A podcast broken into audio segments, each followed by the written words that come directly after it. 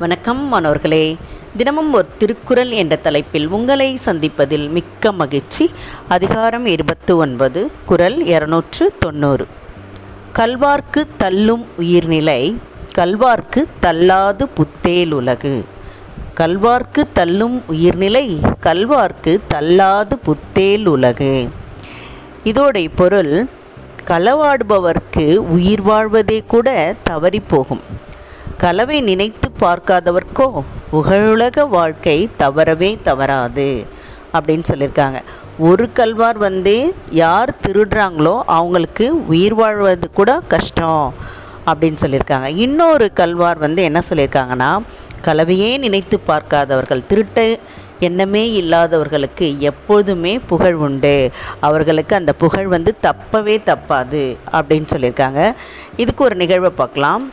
ஒரு இளைஞன் என்ன செய்கிறான்னா, சின்ன வயசாக இருக்கும்போது இந்த பேருந்துகளில் சின்ன சின்ன திருட்டெல்லாம் பண்ணிகிட்டே இருப்பான். அது அவனுக்கு வந்து அவ்வளோவா மன நிறைவை கொடுக்காது. இப்படி திருடுகின்ற பொருள்களை வைத்து நாம் எப்பொழுது பெரிய வசதியான வாழ்க்கை வாழ்வது அப்படின்னு சொல்லி அவனுக்கு அது மன நிறைவை கொடுக்காது. அதனால் அவன் என்ன செய்கிறான் அப்படின்னா, ஒரு துறவியை போய் பார்ப்பான். அந்த துறவிக்கிட்ட சொல்வான், நானும் எவ்வளவோ வந்து திருட்டு மூலமாக சம்பாதிக்கிறேன், ஆனால் எனக்கு வந்து அது மனநிறைவே தரலை, அதனால் ஏதாவது ஒரு வழி சொல்லுங்களே அப்படின்னு சொல்லி கேட்பான்.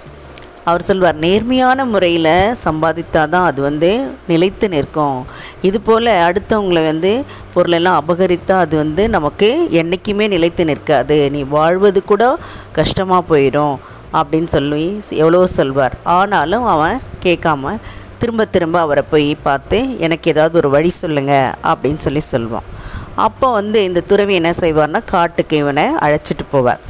அங்கே ஒரு வயதான முதியவர்கள் ரெண்டு பேரும் அவங்க வந்து காட்டில் இருக்க விறகெல்லாம் வெட்டி என்ன செய்கிறாங்கன்னா, அங்கே வந்த அந்த வண்டியில் ஏற்றுவாங்க. அப்போது அவங்க தள்ளாத வயதிலுமே என்ன செய்கிறாங்க, அந்த விறகை சுமந்து போய் ஏற்றி அதன் மூலம் வருகின்ற வருவாயை வைத்து தான் பிழைப்பை நடத்துகிறாங்க. அதை வந்து அந்த காட்சியை இவனை பார்க்க விடுவார்.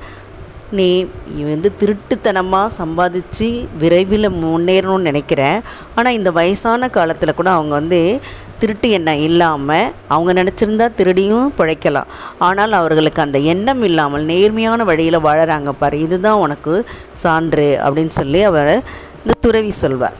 அப்போ இதுலேருந்து என்ன தெரியுது அப்படின்னா, நம்ம திருட்டு மூலமாக எந்த பணத்தையும் சம்பாதித்தால் அது நிலைத்தும் நிற்காது, நாம் வாழ்வது கூட அது கஷ்டமான நிலைக்கு கொண்டு போய் சேர்த்துவிடும். அதே வந்து நம்ம களவாடுற எண்ணம் இல்லாமல் வாழ்ந்தால் நாம் என்றும் புகழோடு வாழலாம் அப்படின்றத தான் இந்த குறள் மூலமாக விளக்கியிருக்காங்க.